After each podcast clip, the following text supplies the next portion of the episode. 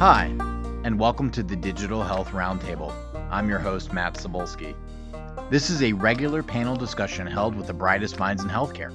We hold collaborative conversations devoted to those making care as accessible and as innovative as possible.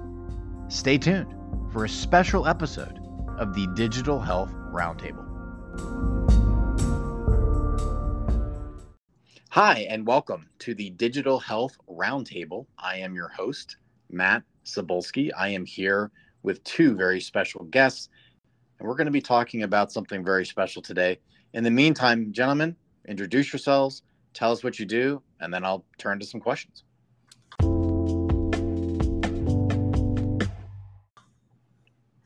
Thanks, Matt. I'm David Berger. I am the CEO of University Hospital at Downstate. Downstate is a safety net hospital in central Brooklyn that treats an economically uh, disadvantaged population as well as an extremely diverse population. Great, and, and thanks so much for having us on, Matt. Manav, one of the founders and the CEO of Memora Health by background. I'm a scientist and uh, started Memora Health several years ago. It, it's a digital health company that helps digitize and automate clinical workflows. Uh, and very excited to have the discussion.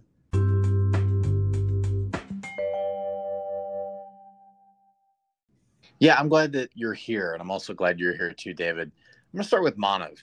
Uh, Manav, I asked you pointedly, you know, what was the passion behind getting this thing started, Memora Health? And you said this should be as easy for a patient to access their care as it is to text their family member. And you also said, importantly, the biggest place where we fall apart in healthcare is the last mile of the patient experience. Tell us about why you started this and what your vision is. Absolutely. So, a, a big part of the takeaways in starting Memora were around the fact that, you know, I, would spent time in healthcare in a lot of different facets. You spent time on, I spent a little time on the policy side, a little bit of time uh, in in a wet lab setting, a little bit of time with exposure to actual care delivery, and and uh, thought a lot for a while that about practicing. And uh, the big takeaway is that we as a society invest billions, if not trillions, of dollars every single year into building exceptional facilities to take care of patients and to exceptional therapies that our patients can access and and at the end of the day there's still such a large gap between how much we end up investing in infrastructure in healthcare and what the actual end experience for patients is and it's clear that the number one area where a lot of those investments in healthcare fall apart is that last mile of how a patient actually experiences the healthcare system and how they navigate their care and, and understand exactly what they need to be doing. So we had a good number of firsthand and secondhand experiences with the healthcare system as patients, uh, or, or, observing, you know, very close friends who went through uh, pretty dramatic patient journeys. And the number one thing that was clear is that there's a ton of infrastructure missing in how our patients are able to navigate the healthcare system and understand their care plans. And if there's one really big thing that we want to accomplish with Memora, and, and one of the things that's critical to our mission. It's can we make it as easy as possible for somebody to navigate their healthcare and understand exactly what steps they need to follow to take control of their health and their outcomes as it is to text a family member or a friend. Uh, and obviously the the you know scale of Memora and the breadth of what we do has expanded since that original original goal. But a lot of the work that we do now is still grounded in that in that original mission that we set out to to accomplish.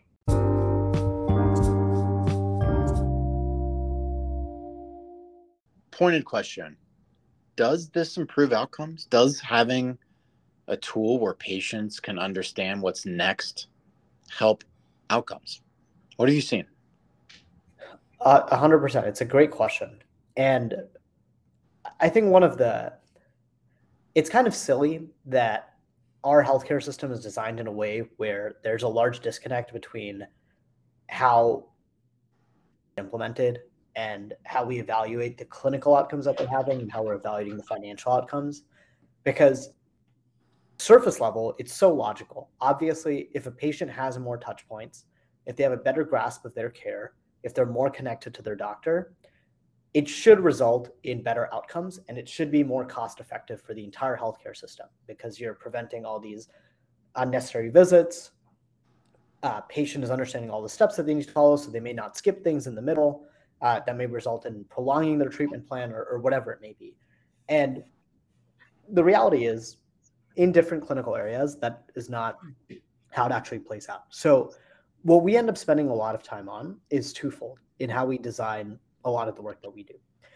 We design these clinical programs that, one, automate a lot of basic work for care teams that they may be manually doing right now that is not top of license so that they can focus on things that are top of license and spend more meaningful time with their patients. Second, implement these text based journeys that I would think of almost as these virtual guidelines or a virtual assistant for patients, walking them through every single step of their episode and holding their hand through the entire process of what they need to do in their care plan. The way that these programs get designed is one, uh, by anchoring to a specific clinical outcome that we want to achieve. In some cases, that's reducing something like a no-show rate. In other cases, it's redu- preventing a ED admission. In other cases, it's improving medication adherence. So it'll vary by clinical area, but that's the first thing that every program we design is grounded in. The second thing is a financial outcome. How does preventing that unnecessary ED visit actually become more financially efficient for that health system to manage that patient? How does preventing that no show help generate more revenue for that health system? So we we it doesn't it's not perfect in every single case, but we try to anchor these programs at this intersection of what is a good clinical outcome and a good financial outcome for the health system and the patient.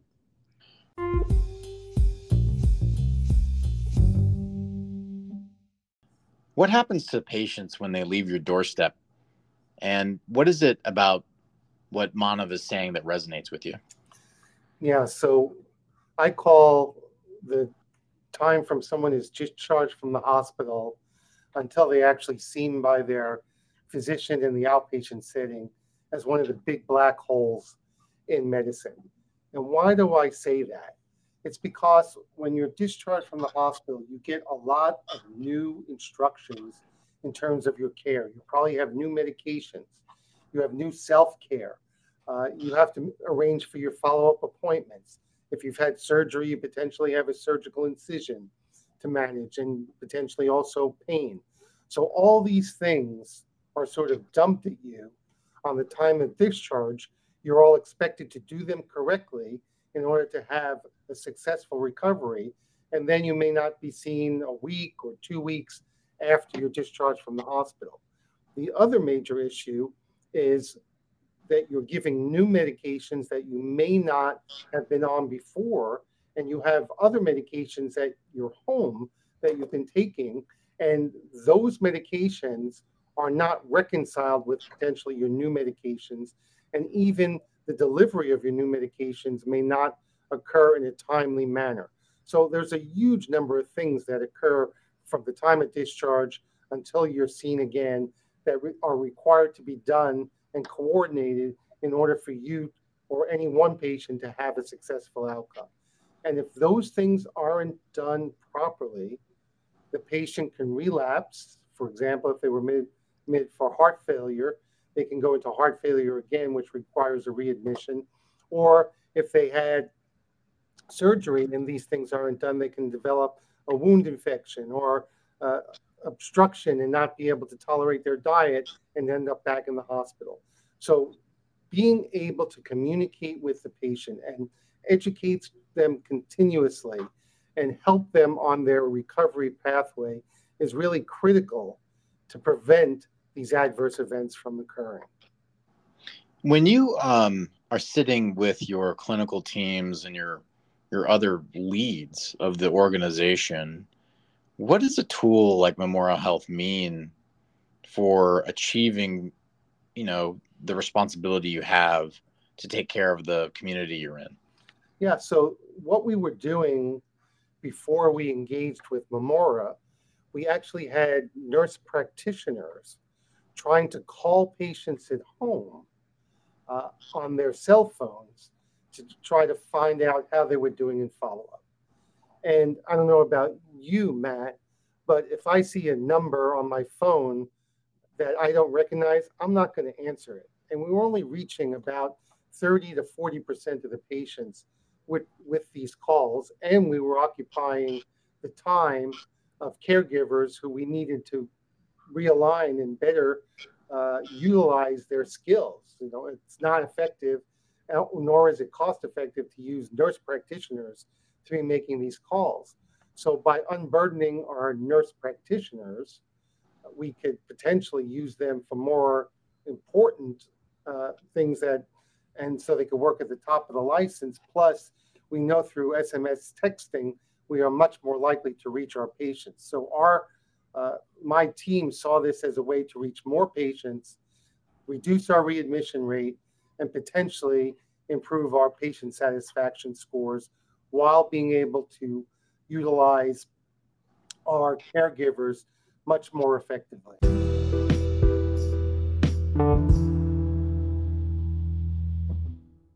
That's wonderful to hear um, and good insight. I will tell you, uh, when a number calls me that I don't know, sometimes I do answer it because I love a good phone call. But I think you're right. Most people, unlike me, don't answer it uh, and they wait for voicemail in order to uh, listen and then decide if they interact, which is a barrier.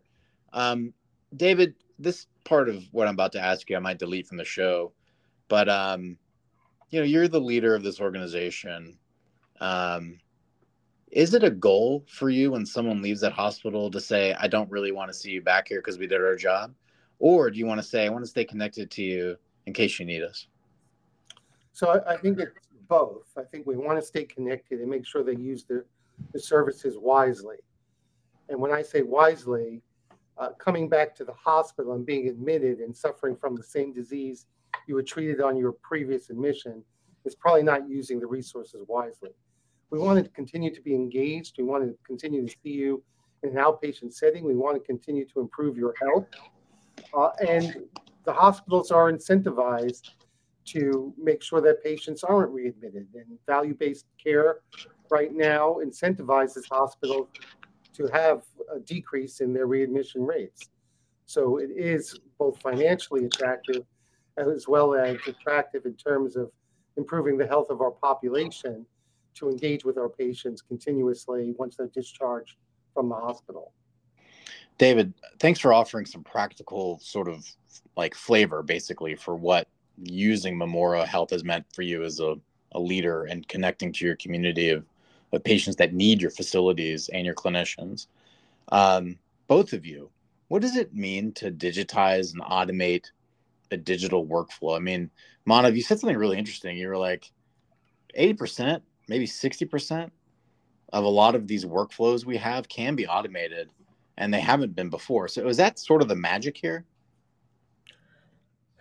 Great question.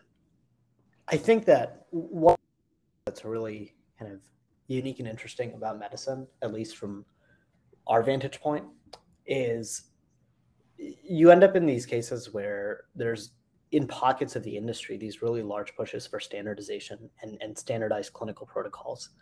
And a lot of how you know new practices in medicine are invented is also developed around extremely standardized uh, protocols. And one of the things that you appreciate is over time as those get adopted there's all sorts of variance that that is introduced. But 70 to 80 percent of what is actually at the core of managing most of those complex patients is still grounded in that initial protocol or still grounded in some standardized practice. We always, I think, as an industry, end up with this debate of, oh, we don't want to go to standardization because of how personalized healthcare is, or oh, it shouldn't be entirely personalized because it's extremely hard to track what is or what is not working. And the answer is neither. The answer is there's a fine balance in the middle uh, in our perspective, which is almost 80 20, uh, where 80% of it is very standardized, it's very systematic, it's very routine. And then 20% of it is still very personalized to the patient. and that's a general rule, right? It varies a lot by clinical area and it does vary a lot by patient. But that is the core principle that we rely on in digitizing workflows. So we go into a health system, take a ton of existing data around how they manage these complex patients. Uh, we'll take things like phone calls that they're making, uh, booklets that they're giving their patients, clinical protocols that they're following, guidelines around symptoms that they want to screen for, inbox messages, things like that. We ingest all those insights and work closely with the care team to say, hey, of the 100 things that you're doing in a given day to manage this complex patient, these 50 to 60 are very routine or they're very systematic. In some cases up to 80, in some cases up to 90, in other cases up, you know, 40. But we're trying to identify what are the things that are very routine or systematized. And then we develop these clinical algorithms that are automating a lot of those steps for the care team. So we're kind of digging into the workflow of these individual providers to understand what they do today and understand what steps they're taking over and over and over again that as a result are probably not top of license right and they're steps that you could probably automate and then building these you know clinical programs and building this entire data repository that allows them to automate those over time track what's working really well uh, from a data perspective and then third free up a lot of their bandwidth or give them a lot of leverage to actually spend time with the patient or to spend their time actually making clinical decisions, but that they were trained for. Uh, that's you know thirty thousand foot view of what it means to to digitize and automate these workflows. Uh, and like I said, by clinical area it varies, but hopefully that just gives you a flavor of it.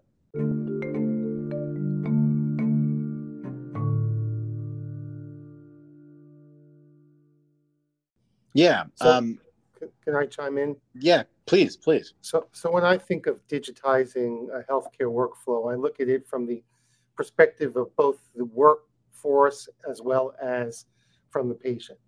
So, from the workforce perspective, as you know, Matt, there is a significant shortage of providers in healthcare.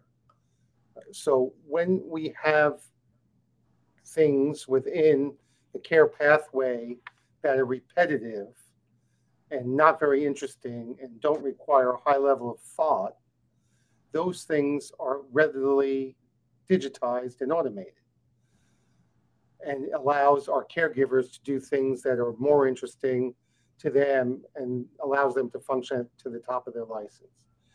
From a patient perspective, and this is how I look at things, I want to answer as quickly as possible. So I don't want to go through three different phone trees in order to get a live person when I have a simple question like, where are my medications? What medications am I supposed to be on? I want an answer quickly, and I don't mind if those uh, that answer is automated because it's a repetitive, simple task. So that's really how I look at what is appropriate to digitize. And one of the things that I liked about working with Manav and Memora is we were able to introduce people when we felt it was necessary to have them within the workflow. Excellent. Um, last question, which you know this is kind of a personal thing. The last several years, I've been working with you know go to market for AI and machine learning platforms. Tell me about, if you can, what you can, about how you're leveraging artificial intelligence or machine learning if you are for this tool? Sure. There's there's three really big ways that we leverage AI. The first really big way is in the actual conversational experience that patients have using Memora. So Memora is intended to be an extension of the care team for these patients. The purpose of these programs is we can automate a lot of the non-top of license work for these providers and then pair it with these extremely high touch patient journeys that somebody will get entirely over SMS. So they're not downloading an app, they're not logging into a portal. It goes back to the original mission of making it as easy as it is for them to text their family or friends. They'll get a text from Memora and they can have a full conversational experience where they can text in questions, uh, they can send in open ended answers to different surveys that we're sending them, things like that. So processing all of those responses is one really big way that we use AI, and there's a lot of highly customized classifiers that we've designed to be able to do that. The second really big way that we're leveraging AI as a company is in understanding how different clinical protocols actually perform. So we have all sorts of kind of analytics motions internally that allow us to understand, hey, if we're digitizing, just to give you an example, let's say a heart failure management program at one has help one hospital, and then we go to hospital number two, digitizing heart failure management program, and then hospital number three, we're doing the same thing. We should be able to understand why does one program perform better than the other, right? And, and conduct analytics on how different care protocols actually work in different populations. So there's a lot of uh, honestly data analysis and some very basic AI tools that we leverage there. But second, the third really big way is around how we actually manage these protocols and over time. So as we scale as a company, there's all of these additional protocols and workflows that we get asked to build out. And our ability to make sure that we're using best in class medical information to do so is largely hinged on the number of resources that we have. If we can accelerate that by using AI to actually aggregate insights that are in the public domain, develop that into these kind of clinical protocols or analyze incoming data on these clinical protocols from these sites, and then have our clinical team that's in house actually review it, refine it, uh, add the right design principles to make sure that it's highly engaging for the patients and appropriate for the care teams, and then roll it out uh, it makes a lot of their work a lot more scalable. So those those would be the three big ways that we're leveraging AI. Some of it is around these kind of newer generative tools like LLMs that have been introduced. Some of it is in more traditional NLP practices that we've been using for the last eight years as a company.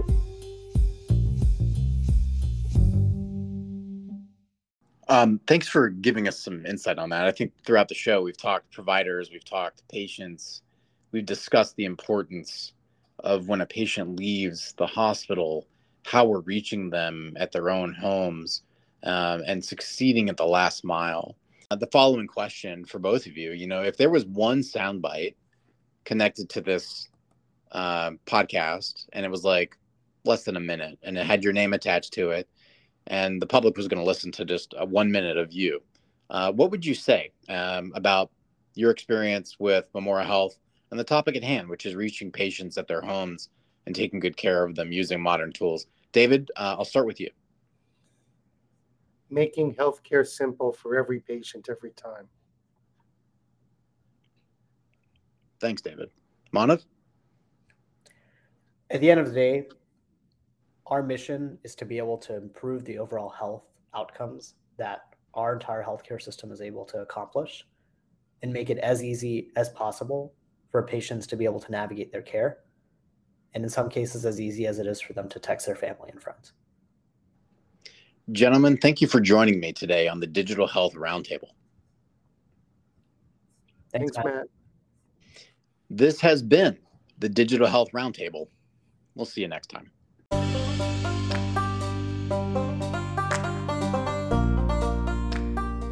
This has been the Digital Health Roundtable.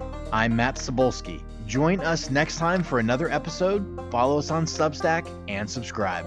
We'll see you soon.